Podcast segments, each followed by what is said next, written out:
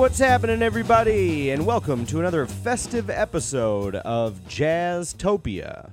I'm your host, Bobby Spellman, and we got a fun show for you today.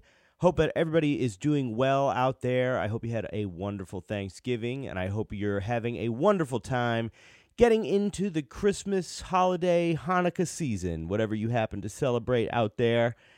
The days are getting shorter and the weather's getting colder and it's getting a little cozier inside, but having a grand old time, smelling the smells and tasting the tastes of the holiday season. I hope you are as well. All right, we're going to jump right into it today. We have a very festive holiday kind of an uh, episode today. My guest this week is award winning trombonist and composer Sam Blakeslee. As a trombonist, Sam performs regularly at many of New York City's iconic jazz venues, performing with the Terrazza Big Band, the Dan Pugach Nonet, Remy LeBoeuf's Assembly of Shadows, Manuel Valera's New Cuban Express Big Band, the New Alchemy Jazz Orchestra, and the New York Afro Bop Alliance Big Band. He's also performed with Joe Lovano, Sean Jones, Dick Oatts, Ingrid Jensen, and Aretha Franklin, among many others. In addition to being an in demand trombonist, Sam leads a number of his own groups, including the Sam Blakeslee Quintet, the Sam Blakeslee Large Ensemble, and Wistful Thinking. In July, Wistful Thinking released their latest full length album, The Long Middle, on Outside In Music, and this month they've just released a new single, Lo, How a Rose E'er Blooming, also on Outside In. Now, I butchered that title in the interview, all right, but if you want to find it, be sure to check that tune out, all right? Lo, How a Rose E'er Blooming. You can find it on Spotify and all the platforms. It is a beautiful old Christmas standard, originally written in around 1599 that Sam has beautifully arranged for his ensemble Wistful Thinking, which is a quartet featuring trombone, saxophone, guitar, and bass, no drums. And uh, it's perfect. It's coming out just in time for the season. It's a Christmas classic, but you're going to get that real heady jazz experience, that Sam Blakeslee touch in there. And I, I you should definitely check it out. It's, a, it's not only a holiday classic, but also a, an amazing jazz arrangement for an amazing ensemble. So be sure to check out that new single. Uh, Sam and I discussed the new single, his band Wistful Thinking, and their origins, making music in a pandemic, and Sam's approach to writing for different ensembles. Sam and I had a ton of fun, and I know you will too. So, without further ado, here he is, Sam Blakeslee.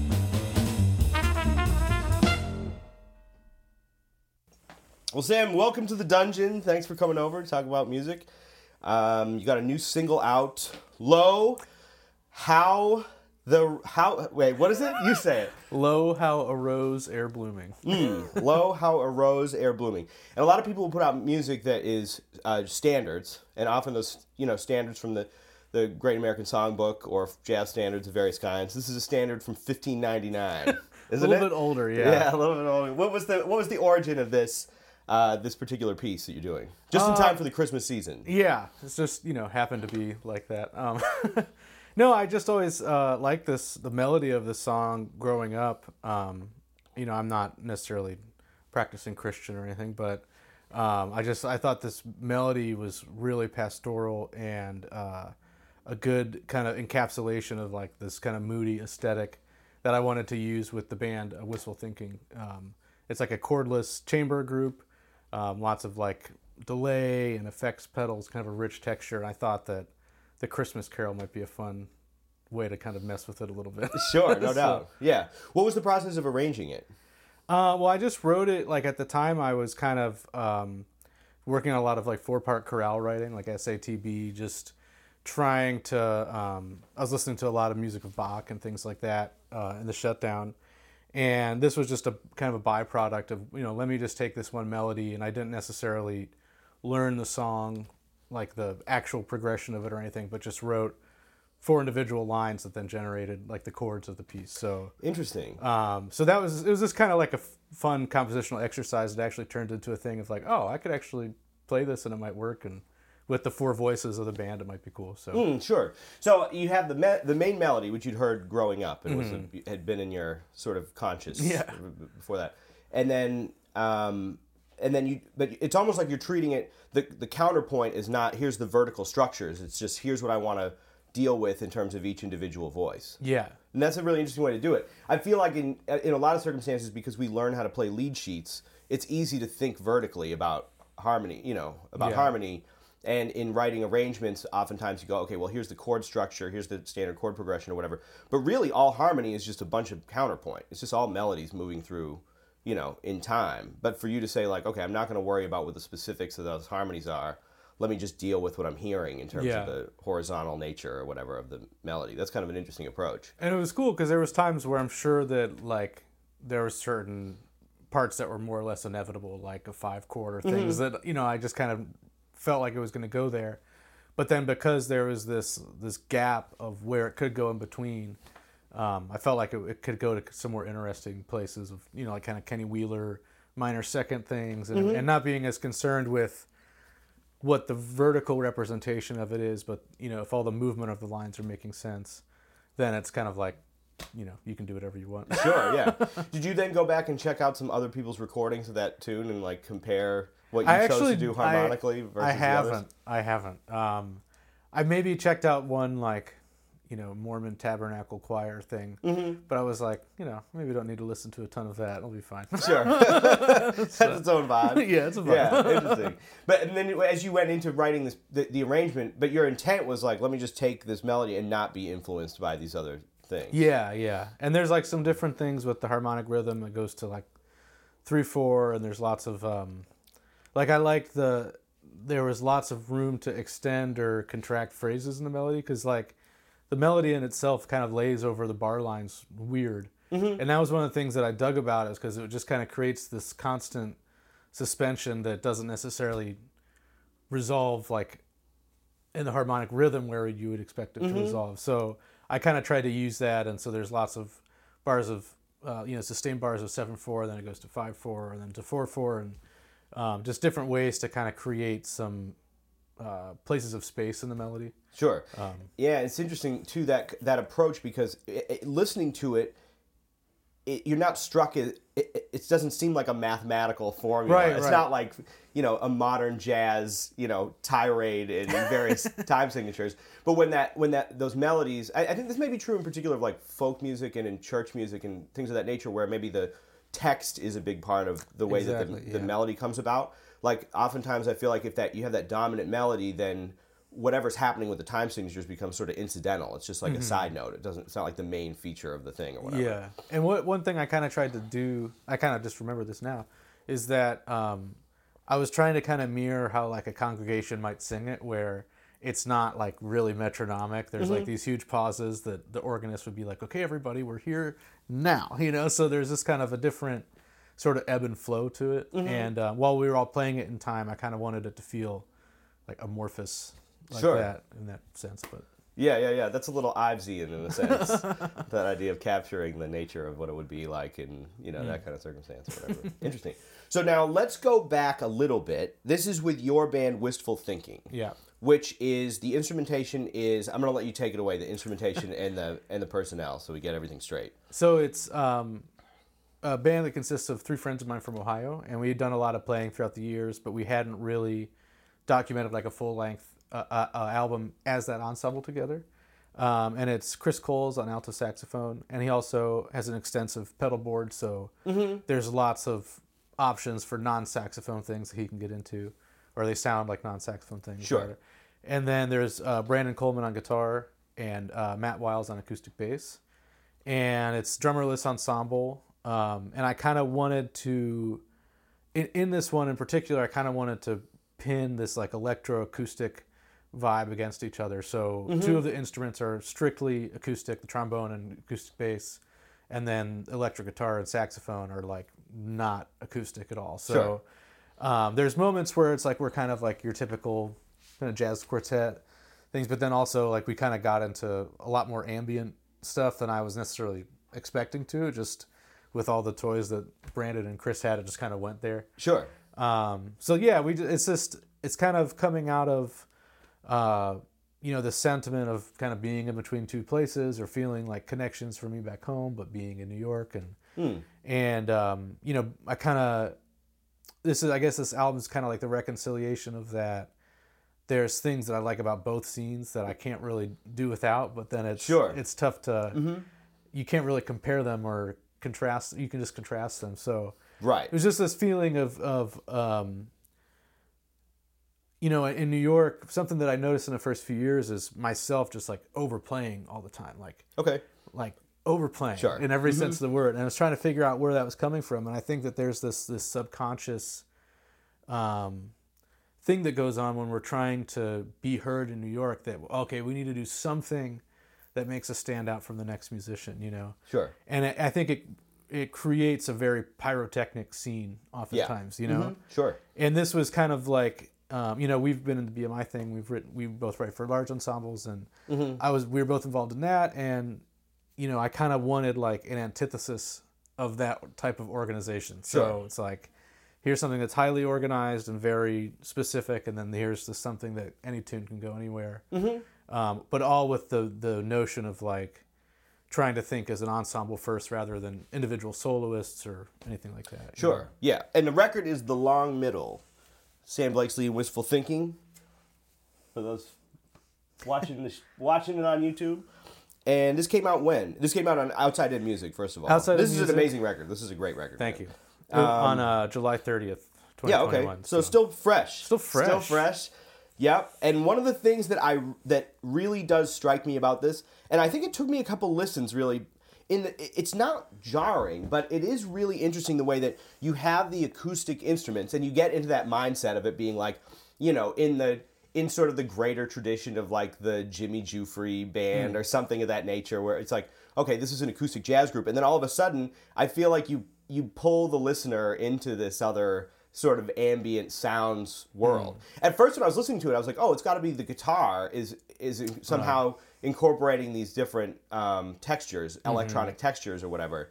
But it's really interesting that it's the, it's the saxophone. It's Yeah. bringing in the pedals and the different effects and things of that nature. Yeah, and it, it's kind of funny you said that because, you know, um, like some of the reviews were kind of like, "Oh, I wish I heard the saxophonist more." Yeah. Like you were hearing him on every track on yeah. the whole album, you know. That's amazing, But man. it's just a different role, and I th- and that's one of the things that I, you know, without the drums, that I kind of wanted to push the ensemble because I think with drums it like immediately kind of defines more of what you're necessarily going to do. Mm, okay. But with you know, we kind of all had to assume like a greater ensemble role and like responsibility than just kind of like as, as the horn players, we can kind of just come in and out of the rhythm section when it's our time to play. There was I felt like there was a need to be much more involved. So it was like a fun challenge, fun space to be in. And, Sure. Yeah. Were, was there a particular? Were, what were your inspirations in starting the band? Did you have music that you were listening to? You were like, oh, this would be interesting to create something that is a drummerless ensemble. It's always funny to say that kind of stuff because an ensemble can be anything. Right, right, It's yeah. conven- it would be conventional to have you know drums as part of the rhythm section or whatever. But Well, you know, you mentioned the Jimmy Giuffre band, and I, I love, um, excuse me, like the small bands that uh, Bob Brookmeyer was involved in. So Jimmy Giuffre, but then also he had several duo albums um, with Mads Vinding on bass, and there's a duo album with uh, Ted Rosenthal on piano. Mm-hmm. Oh, you're talking about Bob- Bob Brookmeyer? Yeah, yeah, yeah. Bob Brookmeyer. Right, yeah, yeah, yeah. Jim Hall on guitar, and like those, those, I loved. Uh, my teacher in undergrad got me hip to those records, and like I just loved. There's this this kind of like innate freedom when you're just improvising with one other person, like sure. because then it's just you and the other person strictly listening to each other. Whereas like you're maybe trying to balance all that communication when you have drums, piano, bass, and you know there might be moments when the drums and bass are hooking up on something, but then there's something else going on over here, you know Sure. and uh, it just kind of all forced us to listen with like different ears. I think and it was fun. I, I enjoyed Yeah. it. So. What was the? How did you get it together in the first place? Well, we um, it's kind of funny because like I like that sound of the drummerless ensemble, so it's kind of always in my mind, and I liked um, how as a trombonist I could just kind of play it like a very comfortable volume and not have boy, to try that to, to cut over over Yeah. amps and stuff like that. So, so there was like some pragmatic things, and it was actually like me and Brandon and Matt were getting dinner one night, and I think we had just done a tour with um, the Dan Pugach Nonet, or me and Brandon had, and you know we were just discussing like how insane touring with a quintet is versus you know touring with a nonet, and it's like oh my god, you know this is so difficult. It's like you know it'd be really easy if like this the three of us like trombone, guitar, bass just like got in a car and did hits, and we wouldn't you know we could take everything in one car and be easy Airbnbs. You know, it was like Sure. came from a really pragmatic point, and then I didn't really think about it for a few months, and then it was like, oh man, actually, like some of these tunes would work really well for that kind of vibe. So, and then just went from there. Mm, cool. And you've written for a bunch of different ensembles. You've been writing big band music, y- y- b- both for your own group and also the, doing the BMI Composers Workshop. And then you've got the your own quintet and everything. So you have these different uh, ensembles, which certainly I- think is. I think it's a benefit because it gives you the opportunity to try out different things or to be in different environments. The way Yeah. one is going to play over a big band is going to be very different than the way you can play in a smaller setting. You know, especially with no drums or whatever. That kind of a um, that kind of a context. How do you think about writing for each of the groups differently? Hmm. Are there tunes that because you I know like Bob, which is a great tune. Uh-huh. That's on this, but you've also written a big band arrangement of that as Yeah, well. Like, do the tunes come first, or do you think about them specifically for ensembles that you're working for? Oh man. Um, well, I think that like what drives maybe the difference of my big band writing versus like the wistful thinking, thinking writing is that with wistful thinking, I'm like purposely trying to lean into like potential risks that could hmm. develop, like Sure. you know making things be open ended, and there's a lot of like free playing and things, but then even on you know more kind of lead sheet things like making sure there's not too much on the page to be too composerly with it you know that mm-hmm. was something that i found my- like with all the big band writing when it came time to do small group stuff i found myself like oh well, here's an intro and then we'll have an interlude and then Yeah, and right, every right, tune right. needing this like hyper organization um, but like with the big band stuff you know i'm essentially trying to create I don't want this to seem like I don't want there to be an edge on the music, but um, essentially trying to create like as little risk as possible. So like Sure. every just and the pragmatic reason behind that is because there's barely ever time to rehearse and people usually don't like doing it. So it's Right. it's trying to make it be as easily performed as possible. So it's kind of like different qualities and it's it's actually been really difficult to kind of go between the two, you know, effectively, I think. feel like, because you have to think about it a different way. yeah, yeah It is. and there's times where I'll bring in like, you know, on the we we did a little tour in August, and that was like my first time playing with the band, um, really live because we were supposed to do a tour and recording in March 2020, and then Yeah. didn't happen. That's- you know, so I found myself kind of trying to maybe control the reins a little bit more when it's like, oh, the the beauty that we had in the album was that every tune was just like, whatever, Sure. in a in a you know fulfilling way. So- Right, right, right. did you record it like that? I mean, did you think about it as being sort of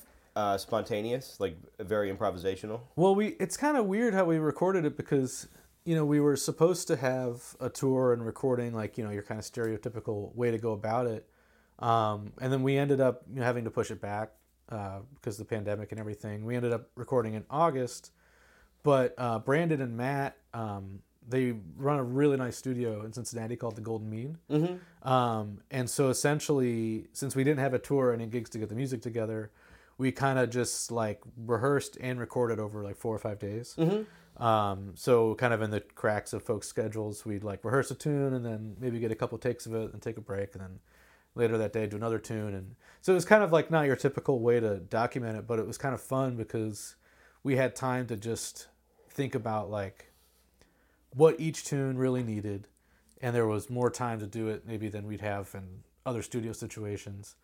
Um, but then it was also like cool to just think of music purely in the studio and not um, relying on past information from like live shows it's Sure. like oh this really cool thing happened on this one gig so now let's like do that Yeah, try to in the insert record that. you know Yeah, sure. so it was kind of completely fresh in a in a good way um, It feels as though nowadays it's much harder to do that because the musicians, of course, are largely, at least in jazz world, are largely paying for the recording time and everything like that. Like, you just have to get in and do the job. So a lot of the time, it's like do a tour, get the music tight, record it. But I mean, a lot, probably a lot of our favorite records from the '60s were okay. Everybody bring some charts in. We're going to go into the studio, Right. two takes, and that's what you get. You know, you hear the that not always. I mean, I've heard that you know, I mean, everybody would probably had a different approach, but like Horace Silver's band would play the same songs over and over and mm-hmm. over and really get them tight and then go into the studio. But I'm, you know, you hear those recordings of the Miles Davis Quintet in the '60s where they, you know, what could be a rehearsal becomes a take or whatever, all these Right, different yeah. things. So it is really interesting to have that opportunity to try um, a different way of capturing the music that, by its nature, encourages that kind of spontaneity. Mm-hmm. You can't you can't rely on something that you don't you haven't worked on and you know Yeah. many many times. What is the meaning of the long middle? It was kind of just like um, it's you know an homage to the weird passage of time that we kind of found ourselves in, where in the shutdown, where things were like moving quickly but slowly, and you know seeming like there was endings, but then not, and you know Yeah, so right. just this kind of like amorphous time, you know, because it was it was just so so much energy. I mean, the we were supposed to leave like March twelfth or something like that. So um, it was like right then, you know, and it was my first time in New York, stepping out as a leader, and like had a good tour and everything like that. So there was all this like pent up energy, and then into like Nothing. nothing, you Yeah. know. Um, so just kind of it was already this kind of like you know slightly melancholic, wistful album, and then that kind of contributed. Yeah, More it even more but- wistful. But that was the the long middle was the only one that wasn't written before we were supposed to go tour. So Okay, um, I just thought it was a good you know good title track for it. for sure. Yeah, yeah, yeah. But you wrote that one during the Yeah, that was like in July. Yeah, it's a great way to recording. start off the record. And that tune in particular, I feel like really captures that um, combination of the acoustic sound of the band with Mm. the sort of more ambient electric sounds. Yeah. One thing I think about a lot is, and this is coming from, I, I'm in a situation where like I love my, my favorite records are, you know, acoustic jazz records. I love all kinds of different music, but like a lot of my favorite records are just the straight ahead. Yeah. You know, this is the instrumentation or whatever. This is what we're dealing with. But it's interesting. I feel like jazz in particular, we have shied away from accepting modern technologies like pedals that Yeah. have been around since you know forever yeah, or whatever but like it's easy to get caught up in that thing it's like oh it's not jazz unless it's like a quintet with saxophone and trumpet and a rhythm section or Right, whatever right. happens to be you know what i mean um, and I, I appreciate your embrace of that as a different sonic category because you'd be surprised like radiohead does not sound like chuck berry Right. you know what i'm saying they're in the same greater spectrum of rock music or whatever Yeah. but like it's come a long way since then. So it's a really interesting thing. I think that you've been able to capture that, uh, the, that acoustic sound and the improvisation and everything, but also without shying away from that kind of electronic approach. Do you ever worry about like the categorization of any of this stuff, or is it just like these are the sounds that I'm hearing and I want to do something cool with it? Both. I mean, because you know, it's kind of it's this album in particular was like there was some jazz things that I wanted to do on it, but a lot of it was also like me accepting that I played a ton of folk and like blues guitar growing up and stuff. So Okay. that was kind of like um, I kind of wanted to lean into that part of my musicianship that you know while I was studying all like the really acoustic kind of traditional jazz things in college and afterwards and just kind of realized I didn't really accept that part of my like musical identity. So Sure. um, so yeah, I was, you know, doing some things like that, um, but But you play guitar as well. not really anymore. it was started off doing it. yeah, it was, but it's um, I don't know. I just it's it's been fun to kind of just loosely be like these are the sounds that I want to hear, um, but it has been kind of challenging trying to figure out like working with the label of like where to put it, and I think it's I think it's getting um, easier. Like you know, with the single, it got it got put on uh, psychedelic jazz, 420 jazz, yoga jazz, Okay. and uh, gospel jazz. Sure. You know, so it's kind of funny because it's like finding some homes and in places that I wouldn't necessarily expect, but that's kind of what I want to do, anyways. You know, I Yeah. feel like it's really, um, the the jazz industry is like kind of like it can be throttled sometimes of like getting this one thing through, and if it's not that, then it's difficult. So I kind of am trying to find ways to do that, but then maybe circumvent it in some other ways and get other folks listening that that would enjoy the kind of folky, you know, thing more than um, folky ambient kind of thing more than maybe just jazz aficionados. you know, Sure. so Yeah, yeah, yeah. And that, was that that's the order to Shady Grove on this as well. yeah, right? and that's an arrangement of Brandon, uh, the guitarist, Mm-hmm. and and you know Brandon is like a total stylistic freak where you know he's of course well versed in jazz and everything like that, but then he's like you know has all this Frank Zappa music memorized and like all this you know fusion stuff in his in his repertoire but then he grew up in eastern kentucky so like he has this whole like western swing like hmm. appalachian thing together bluegrass. Sure. so it's like kind of fun because you know i think at their hearts matt and brandon are both like total prog fusion heads So it's like you know you, they're bringing that kind of vocabulary into like Kenny Wheeler tunes. Sure. it's kind of a fun Yeah. mashup. right, right, right. But in my mind, in my mind, that's always where, that's always where the best stuff comes from. Mm. You think about, I mean, even if you think about like Ornette Coleman's band, like, you know, Charlie Haden was coming from the Ozarks, playing like, you know, whatever that folk music and things Right. of that nature, and like. You don't think of Ornette Coleman as being folk music, but even he had that Texas blues thing going on. Totally. That is that roots, you know, whatever. And then they're incorporating, you know, some combination of like what they heard as being Latin music, mm-hmm. you know, or you know, any number of things. Or like certainly when you think about like hard bop in the '60s and like what Horace Silver was incorporating into that music at the time, I'm sure a lot of people were like, "This isn't jazz. What's going on here?" But like that's always in my mind been the best music is where you can incorporate all these different sounds and mm-hmm. You know what have you. But it does feel a little bit like sometimes we put unnecessary limitations on ourselves, or like Oh, this yeah. is the history, therefore you can't incorporate bluegrass into this, or, Right, You right. know. But you, you know, it's worth finding those ways, to, that middle ground. You know what Yeah. I mean, where everything meets. It's also interesting the sort of marketing part of it because the industry is so weird now. You know, Yeah. I mean, I'm sure it was always to some degree. You know, you hear about all these records. Like, I don't. I think that probably record executives named a lot of albums just to Mm. be like, you know, um, striking in a certain way. You know what I mean? Like the the shape of jazz to come. Like maybe, maybe I don't know who wrote that album Mm. Birth title. of the cool. the- Yeah, yeah, this kind of stuff is like seems like it's a little bit of a marketing thing, but it's interesting now. It seems as though um, you you just put out now uh, the long middle, and then before that, uh, selective coverage with your quintet. Mm-hmm. Yeah. is that was that that's independent? That was independent. That independently was independently released. Yeah, okay. 2017. So, but you're in the middle of all like what is happening now in some respect in the music industry, at least with like jazz records and Mm-hmm. things like that.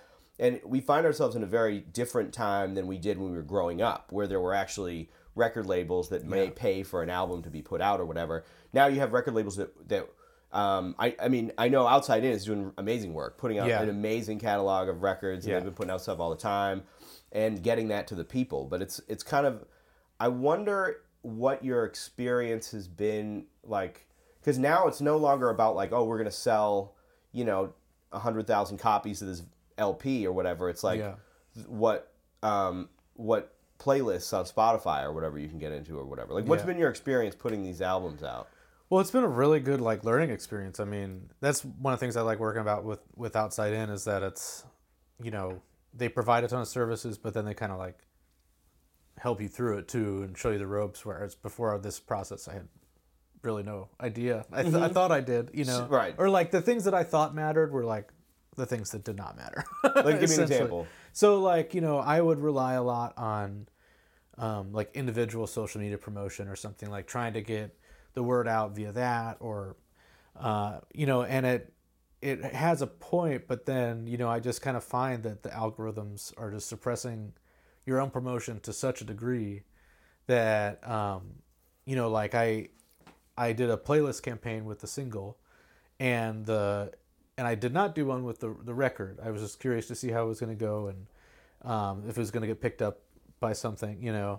And um, it's been like the single's been luckily playlisted a good amount in the first few days, and it's kind of it's kind of shocking how different the play count is, Interesting. you know. And Yeah. um, Let me ask you this, and we don't have to give away any any industry secrets here. No, but do- you're paying for promotion for the playlist thing. Yeah. Yeah, and it's you know I I view it as a necessary evil. To Yeah, be sure, but I mean- totally honest. That's fine, You and. I'm cool with that. I'm Yeah. cool with that being evil. But the other thing is, we as artists don't like talking about the business side of it. Yeah. But the business side has always been there. Yeah. Like there have been people whose job it was to always to send these things to radio stations and to promote the albums and to get them into jazz, you know, magazines and Yeah. publications of various kinds. It's just that it wasn't our job. Exactly. But now we have to see how the sausage is made We are- because yeah. there's no other way. It's not to say there's no other way to do it, but prag- practically, Yeah. there's no other way to do it. I mean, we know a lot of people working in New York, and everybody's Yeah. Mm-hmm. doing the business part themselves to some degree. Yeah.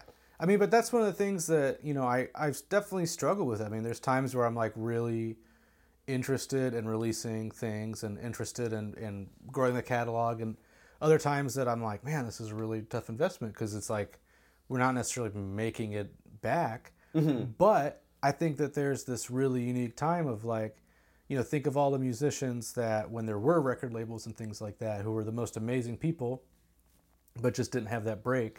Right. You never heard of them. Where it's like, you know, I don't really anticipate, you know, going on the pure path to the top of Jazz Mountain anytime soon.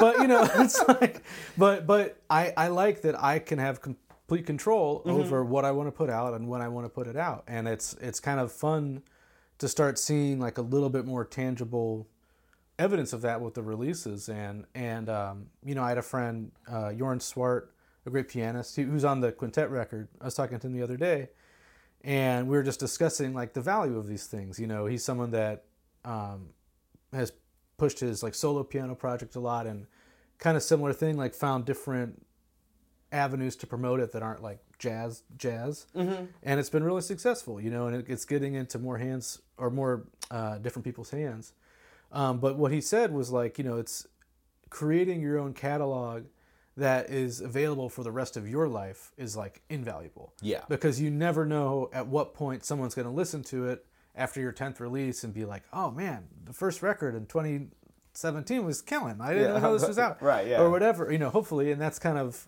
and they might want to use it for something or they might you know you never know and that's just i'm just kind of trying to keep um keep in mind that there are things that are necessary that are significantly help with promotion but the main goal behind it is just that like i have music that i want to write mm-hmm. and i want to get it out Sure. that- i document with my friends Right. you know and Yeah, like yeah. it's harder easier said than done but that's what i'm that's what i'm trying to keep my head at Sure. Yeah, You know. absolutely. Yeah. And, and as you're creating things, you want to document it so you can, you know, how many you don't want to write a million tunes that you like and then have them disappear into the ether because you've just moved on stylistically Right. or because, you know, whatever. Yeah. I think there's a there's a lot of value to that. And as a consumer of niche music, I appreciate that people are doing that. 'Cause I don't know how many like it's funny, man, and I think this is true of like the improvised music world and jazz world or whatever. I'm sure it's true of many different styles of music that are, you know, I'm sure it's in some regards true, maybe in like bluegrass world or old time music or any number of various things. But like the idea that these people that I hold in such high regard, like my heroes, that Mm-hmm. my living heroes, are oftentimes just like regular working people who, you know what I mean? I see them at shows, I'm like, whoa, but you Yeah. you made like one of my favorite records ever, Yep. and they're like, oh, thanks for listening to it because it's you and like 18 other people or Right. whatever. You know what I mean? I'm not saying that you know it's not, but you don't know what's what's going to affect people because Yeah. you don't have that access. You don't. You can just you're the best you can do as an artist is to try to capture something, Mm-hmm. but it may have a huge influence on somebody who's like. You know, who found the record by mistake someplace, Right, and it's exactly. like, wow, this is like the music. You know, Yeah. as long as I think you're operating with integrity, which Yeah. Mm. uh, you know you are, obviously. You know what I mean? But I think, yeah, but that's that's really the thing you know because unfortunately this this ease of access to these platforms creates lots of things that are not holding integ- or integrity you know what i mean Sure. so Right. that's like the thing that's tricky is that we're not only competing with things that are also very good but we're competing with things that are not very good right. Yeah. you know and Right. that's just like the the tricky part about it but i think that overall it's like it's just exciting because you know i mean i'm intrigued to see what like another 10 years of like this kind of freelancing model that's going on right now what that's going to yield. And and as and as we kind of pick up skills along the way you know i think of before the shutdown i had couldn't use the logic i didn't own a microphone i couldn't edit a video i couldn't do all these skills i was like farming out to other people and it was expensive and stressful and you know and i'm just kind of intrigued to see what happens like as we all just like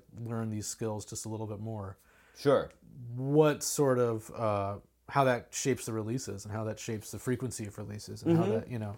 Yeah, and I think you're speaking to what I think is a it's it's a little bit tricky, but I think is ultimately a benefit, which is that we now have maximum control over what it is that we're doing. Yeah. I love the fact that if you have a if you have a vision, you don't need to ask somebody's permission. right I mean, it's not hard. Obviously, it's harder with a big band uh, than it might be with something else. But you can buy, you can, uh, you know, for relatively cheap, have an, a very good home recording setup, and you could make an album in your, you know, how many countless people have, people have made albums in their basements and their bedrooms and stuff that really affected a lot of people and had a huge impact. You know what I mean? Yeah.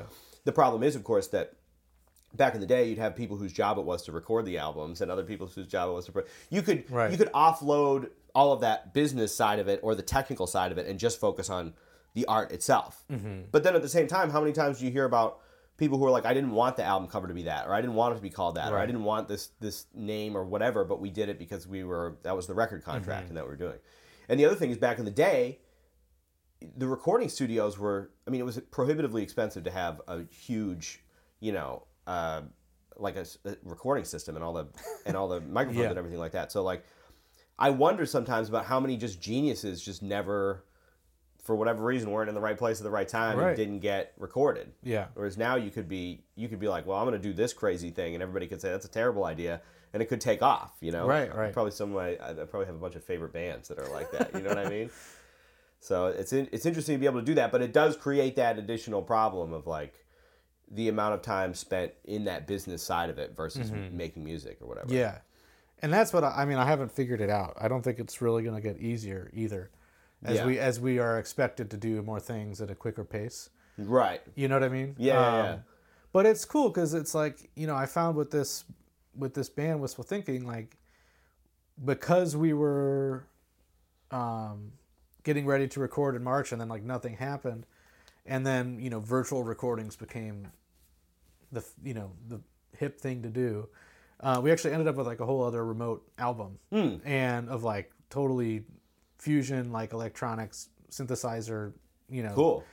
ambient kind of stuff and it's just kind of wild because it's like you know without being forced in that situation of having to learn stuff like i would have never done that Sure. i would have never opened myself to that kind of you know electronic production or anything like that Mm-hmm. um, but then you know what i kind of realized is after so long of trying to amass more like just freelancer skills that it's also completely okay to just be like yeah i could learn all of this but i don't have to Right. Yeah. And you got to pick you know, and choose, man. you have to pick and choose because you know and now that everyone's back to work and stuff like that too it's like i'm just kind of seeing it's like yeah i don't think i'm gonna have time to uh, edit this video i'm gonna have to farm that out Right. But that's that's just fine. Yeah, Sometimes, 'cause yeah. You lose your mind doing too much stuff. yeah That so that record there's so there's a second record that is yet to come out. yet to come out yeah Cool. hopefully summer uh 2022 spring summer So, Okay.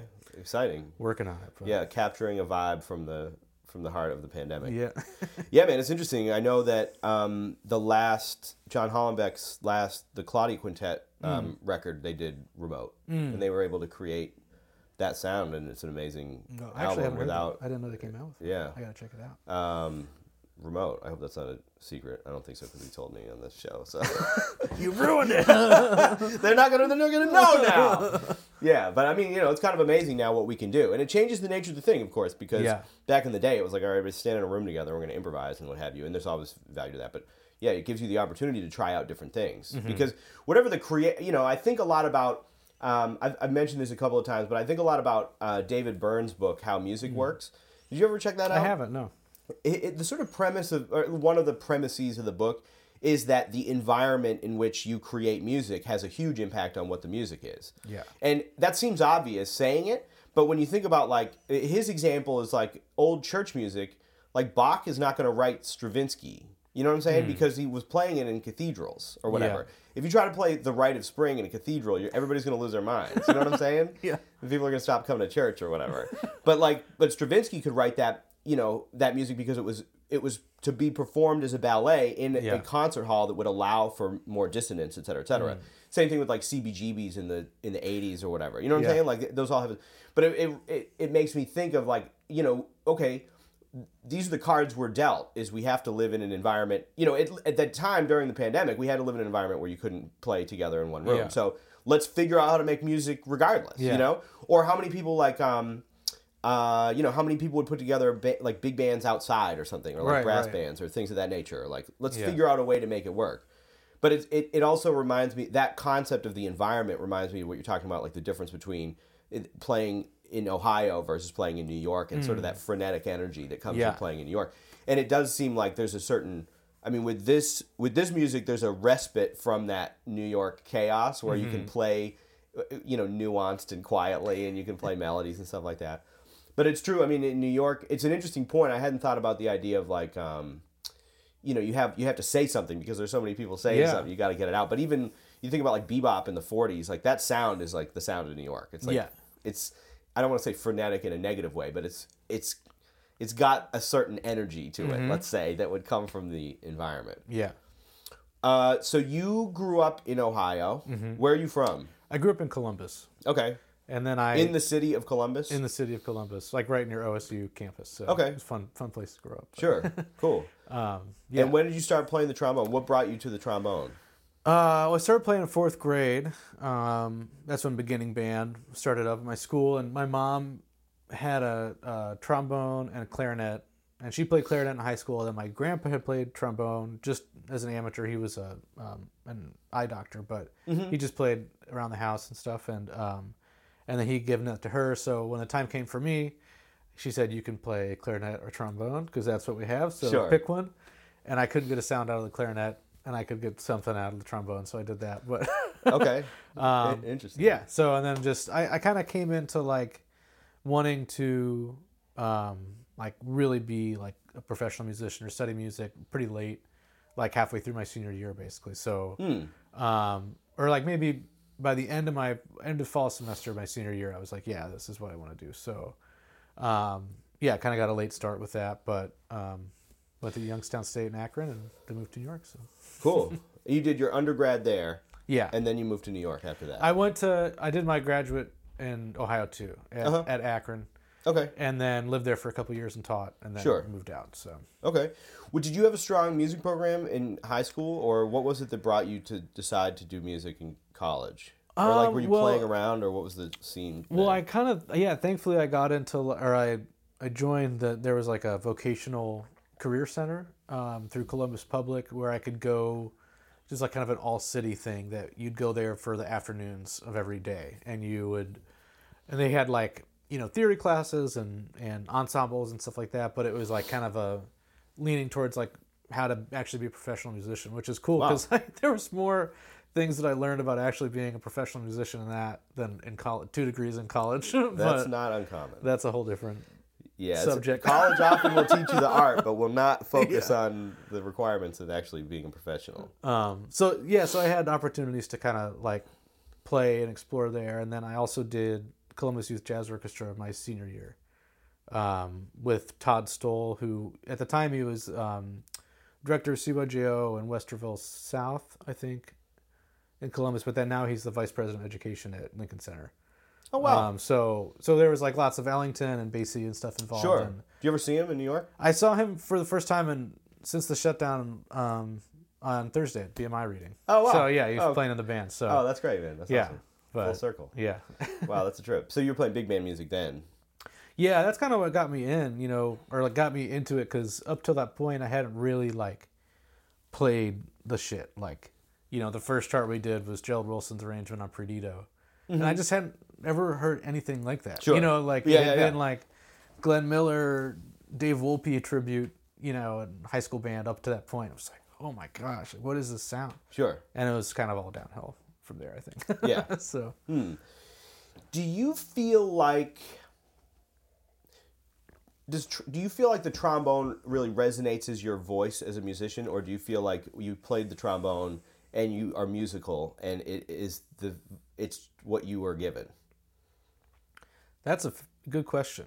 Thank and it's uh, I've been thinking about it a lot actually because you know I always felt this huge I think just in like the physicality of the instrument and the coordination it takes like it's can be so obnoxious and then like trying to you know play bebop or like play straight ahead jazz it's just really difficult so Sure.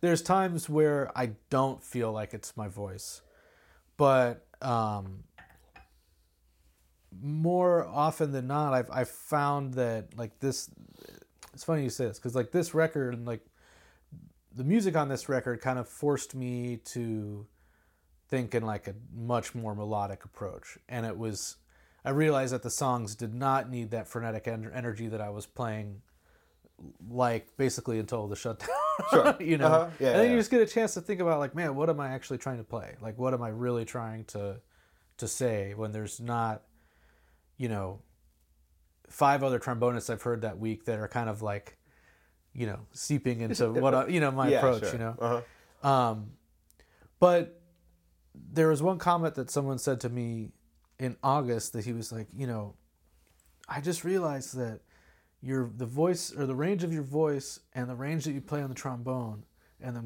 the quality of each are like exactly the same. And I never thought about that. And Uh-huh. I just real and then I started thinking about where I sing to, and it's like uh, an A above middle C. That's like the highest I can really sing. Uh-huh. And I realized I was like, yeah, I don't really play high that often because I don't, I don't get there. You know what I Sure. mean? So, I, I feel like I'm trying. I, I need to feel more connected than I, or I'm more connected than I feel sometimes. Sure. You know what I mean? Yeah. Um, but on, but it's this is always a good barometer whenever I come back to this music because it kind of forces me to like distill the message. You know? Sure. Absolutely. Yeah. Does that Rather- make sense? Yeah, absolutely. Yeah, totally. Rather than feeling like you have to fit into something else, it's like, what is it that I'm trying to actually say? Yeah, yeah, But it also is interesting because I think we spend so much time practicing, uh, you know, our respective instruments that, you know, the point is to get the instrument out of the way. The point Yeah. is to eliminate the challenges. And obviously, trombone has certain challenges that many other instruments don't have. But you do have, of course, that kind of vocal quality and the it's a it's a distinctive, you know, uh, it's a distinctive sound. But yeah, there are challenges involved. But once you can get it out of the way, like I think about like uh, like you listen to Chet Baker do scat solos or Yeah. or Louis Armstrong or however many other people, and then you listen to the trumpet solos and you're like, if you just transcribed them and looked at them, you wouldn't be able to tell the difference. Right, And right. even like Chet Baker as an example, like I don't know if he intended to do that, Mm-hmm. but his sound, the sound of his voice, is very similar to the sound of his trumpet playing. Yeah.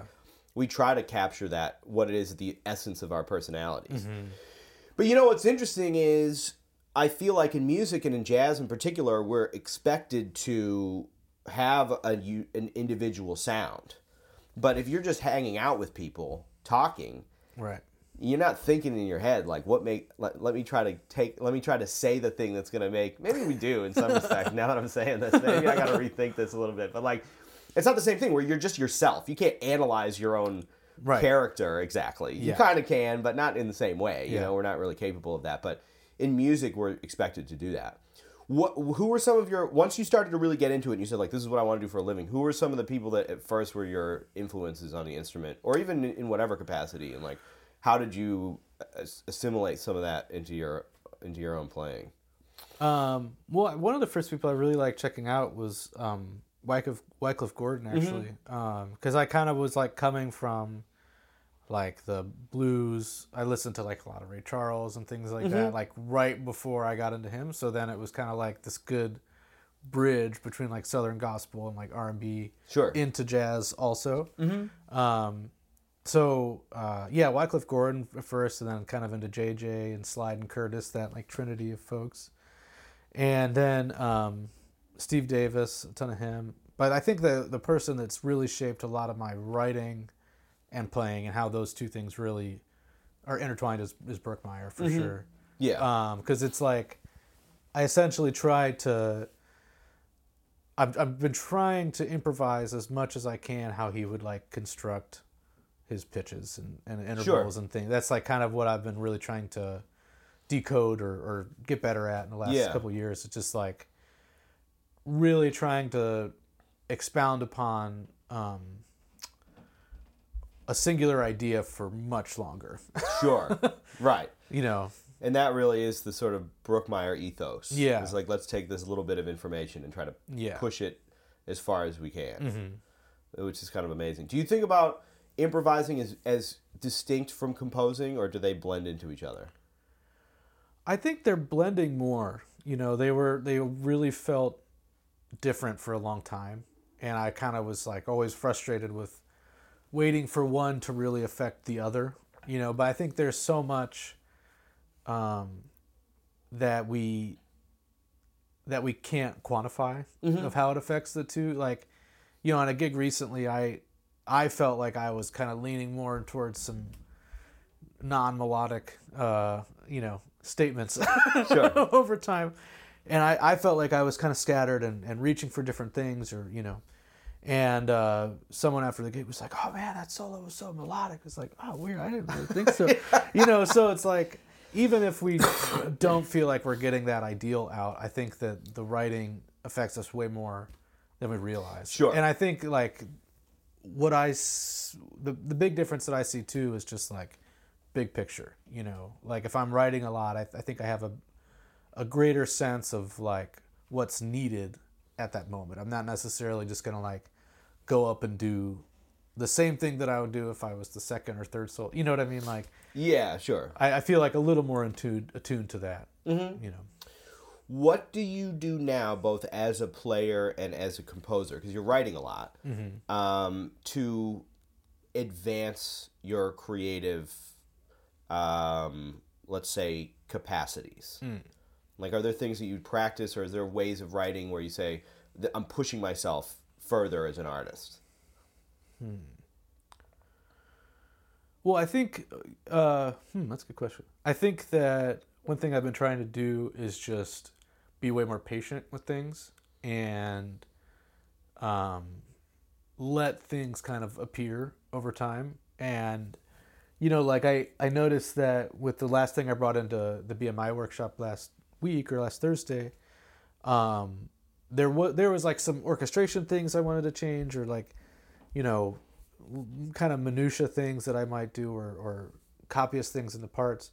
But generally, like the form, I was like, oh, okay, cool. And I don't usually like come away from hearing a piece for the first time being content with like the big picture. Mm-hmm. Okay. So um, I think that's um, that expands my capacities. I feel like just continually trying to like, and this is something like Ferber has worked a lot with me on, and like in some private lessons we've had of just like it's like you know think of being what do you say? Think of being an arranger like a drummer. You know how it's just like the drummer, even if the chart is like garbage, they're gonna have a great idea of how to create the arc and what things are needed where. And he's like, don't think like a trombonist in the section. Think like much, you know, from a bird's eye. Sure. And um, that's been really helping me. I feel like um, just kind of like it, it just helps helps open more uh, doorways that I maybe wouldn't like be patient enough to walk through or to let appear. You know. Um, yeah, but just overall, I'm just trying to do less.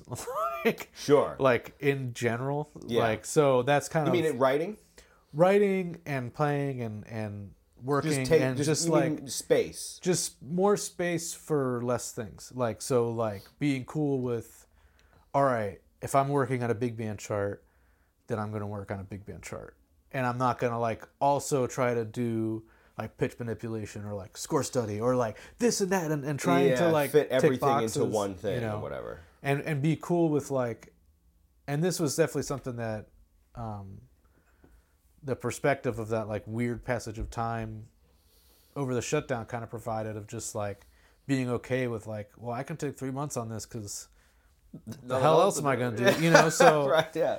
you know and obviously we don't want to do everything like that Right. you know and deadlines are very beneficial but but just being cool with like letting stuff develop Mm-hmm. and and i feel like that's what my goal is is to like have that uh transfer over in like you know improvisation improvisational settings where it's just like not in a rush to get to wherever it's getting to Sure. Mhm. Yeah, yeah, yeah.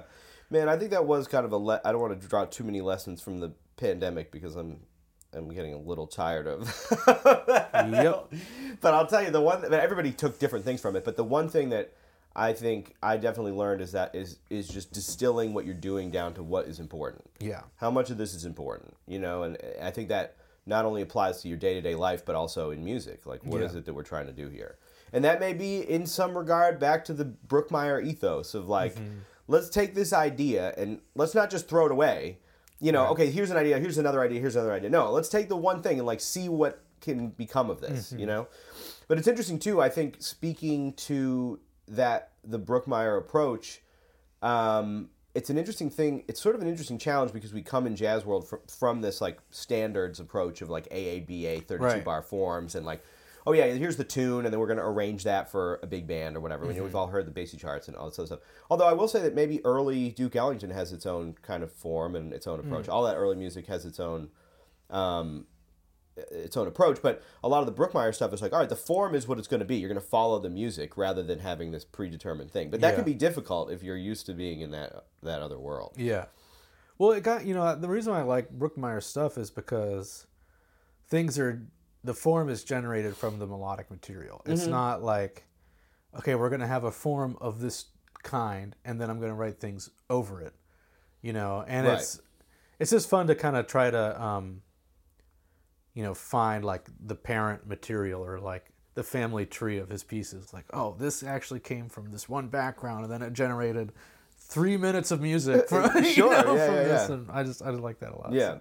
Do you have some favorite Brookmeyer records you'd recommend to people who are going to check them out? Oh man, Besides the small group stuff, so the small group stuff you mentioned, or the duos Yeah. and things like that, but like big band records in particular. Um, I love um, all his new art, orchestra stuff. Mm-hmm. I love his stuff with Mel Lewis in the '80s too, like "Make Me Smile" and "Ding Dong Ding." Those records are so great. Mm-hmm. Um, but I love his his band, um, uh, like New Works, and then um, Waltzing for Zoe or Waltzing with Zoe.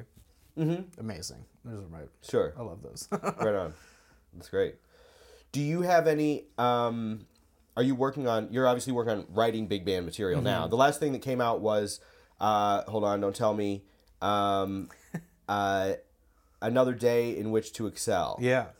and um, that you did remote. Yeah, we did That's a beautiful piece. That Thank you. people can find that on Spotify and all the places that you can listen to music. Yeah. Um, as a single. Mm-hmm. Uh, what was the process like in that in making in writing that piece of music and everything? Um, and well, that was it and what have you, of what? and, and recording it as well, Um, putting it out. Well, yeah, like that was I was reading at that time. I was really studying um, that Brookmeyer book by Dave Rivello. uh, Yeah. in conversation, which I It's highly great- recommend. Yeah. hmm Um, and I was really taking my time going through that and working with all the resources and things. Um, so like the, that piece was definitely the piece that I had the most that I've had the most patience on, like in regards to um, how much I worked with the pitch material beforehand. It was like a couple weeks before I even started getting like form stuff together, but it was just like really trying to think of Mm, sure. intervals and and and um, be cool with kind of like dealing with the minutia of that um, and seeing how all the different ways that the intervals could be manipulated and things before I started putting any like melodic sense to it. Mm-hmm. Um, so that was like a really fun exercise because that was, I mean, I ended up with lots of stuff that I maybe use like 25% of it, you know, Sure. so it was really kind of telling like, man, if I'm patient with this, it really can go a multitude of directions that we necessarily maybe like orally wouldn't gravitate towards. And that's what a lot of the book is about is like using the pen as the, the generator Mm-hmm. and not our intuition or things like that, but just getting it down on paper and then seeing, oh, do I like this? Or, you know, Yeah. it, it leaves a little more things up to chance. Or I, I have the, the habit of when I go to a piano, it's like, oh, here's this one tune. And then I like wait a few weeks and I go back and it's like, here's another tune. And it's almost like exactly the same stuff. It's because I'm not a good pianist and I kind of play what I can play. I you know, I have the same situation. right? Yeah, yeah, yeah. um, but that was really fun to kind of see how that develops, and then it was a good, um, a good challenge, like getting it recorded too. Just you know, dealing with all the individual stems. But I had Brandon help mix it, Mm-hmm. um, and he's got he mixed and mastered uh, the long metal too. Oh, and- cool, okay. And he's got a really good ear for it. Yeah. But that was just fun to kind of like have, you know, I I haven't done a studio big band recording of my own music, but it's like of doing others. You know, I know that there's a certain amount that you can edit, but a lot of it is going to be live. You know what I mean? Sure. And uh, it was kind of fun to have complete control. And just create some things that were that's like strictly for studio. You know, Yeah. it's like, oh, I need that low flute line that I know isn't really going to come out in acoustic setting, but I really want to hear that. So well, I'll just raise that up a little bit. Probably it was cool to just kind of mess with that. And, Sure. Did you write it with the understanding that you were going to record it remote? Like, did- Um, were there things that you chose to do because it would be it would be like not it would be more well facilitated in that environment, or was it just ah this is just what we're there doing? was some things, but I was trying my best to still make it like acoustically manageable. Yeah. Even if I knew there was some things like that wouldn't come out super well.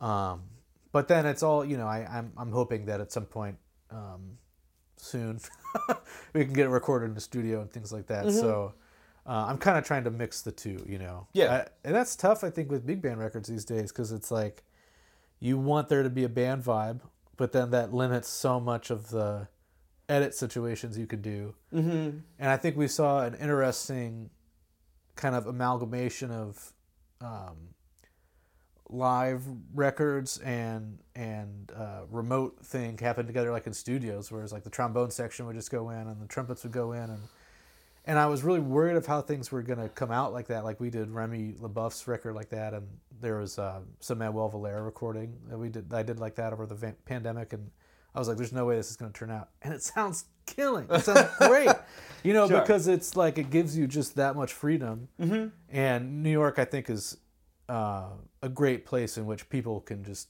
crush pretty much whatever, regardless of like what the situation is. Yeah. You know what I mean? So You do have to have a band that's going to really know how to do that, Yeah. and a rhythm section that's going to be able to intuit what's happening. Exactly. all this other stuff. And but a lot of people, I think both did. Um, they would do rhythm section and soloists, so there was still like some band sound. You know what I Sure, mean? Sure, And- interaction. yeah, because that's the tricky thing is Yeah. if you're recording remote, the danger is that you don't get that spontaneity that you would get from playing in a room with other people. And Mm-hmm. Yeah. we don't want to lose that because that's a lot of the time the essence of what the you know Yeah. makes the music what it is. and I'm intrigued to hear you know another day live. I'm gonna hopefully do a reading or something next month or something, but I'm intrigued to hear it because um, I don't know. I just feel like those kind of decisions. I- I'm intrigued to see if those dis- decisions were more prevalent than I realized. You know, of like knowing Mm-hmm. interesting. that this is going to be just for the studio. I'm going to see if you know. I'm intrigued to see how it comes out. So Sure. yep. Now, do you have a do you have aspirations to do a big band record? I have huge aspirations. the Big Band record. Um, you got a bunch of charts. I mean, you have a big band. In- Yeah. In, it might be a little dormant. A little dormant because of the pandemic and you know before that but um but no i'm i'm i'm hoping in the spring to be doing some like crowdfunding for that so Mm-hmm. okay. um you know i kind of have to get the the next album with wistful going and and get that you know in the hands of some folks and everything but after that um i'm hoping to do some shows in the spring and and be leading up to some recording hopefully before folks get too busy in the summer but Sure. we'll see it's just it's quite a, a project yes, sure fun is, man. I admire anybody who you know I mean, just just having a .net is enough people to keep me busy, man. Doing the Yeah. big band thing is really uh, it's it's an admirable challenge, I Yeah. think, because I, I love that music so much. But yeah, it's not easy to keep a band like that together Yeah. and, to, and to record and all this other stuff. yeah Um, so for the people who will eventually donate to your Kickstarter campaign for the Sam Blakeslee Big Band record, where can they find you? Um, I'm on Facebook and Instagram um, at Sam underscore Blakeslee on Instagram, um, samblakesleemusic.com. Um, I'll be doing some, we'll be playing actually at Marion's on uh, December 15th Great. from 7 to 10. And then I'll probably come to your, your uh, holiday party after. Right on. Maybe I'll go over there first. that's great. That is awesome. Um, yeah, and then um, have uh, some shows in February uh, through Ohio and Midwest, in Pittsburgh and Cleveland, Mm. um, and doing like a couple clinic things out out that way around that time. So Cool. And you're back and forth a lot. You spend a lot of time both in New York and you go back to Ohio to play. yeah, it's kind of nice because um, the the alto saxophonist on the long middle, his name's Chris Coles, and um, he runs a project called the Nines Live Nine Lives Project, Mm-hmm. and it's like a interdisciplinary um, suite of, of it's like an 11 piece band with uh, dance and animation Oh, wow. and um, and it's it's dedicated to the uh, victims of the Charleston shooting Mm-hmm. Okay. um, and it's really am- amazing and impactful music and and he just released that a few weeks ago um, so there was like some release shows and then he's got some some cool lecture series things that we'll be a part of and so it's kind of like a, a a- it's an interesting project because there's like the show but then there's lots of other stuff around the show that um, has been a good excuse to go back for so Sure. Is that is that an album that has come out as well? Or yeah, is it just it's it's show? um, on Bandcamp, and then he just has limited physical copies. But Sure. I think they're available. And it's the Nine. Lives Project. Nine Lives Project, Check that out. That's that's pretty deep. Yeah, yeah. All right, one more time. The name of the new single, f- right in time for the Christmas season. I don't want to butcher it, man. Low how a rose e'er blooming, Yeah. or low how a rose. Uh-huh. Low Sam How- Blakeslee, or- that'll or come up Rose. by then. Yeah, yeah,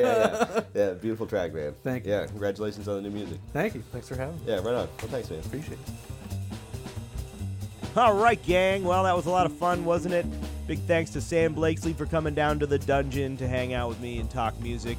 Congratulations to Sam on the new single, Lo, How a Rose E'er Blooming, for his ensemble Wistful Thinking. Be sure to keep an eye out for what Sam's coming up with next.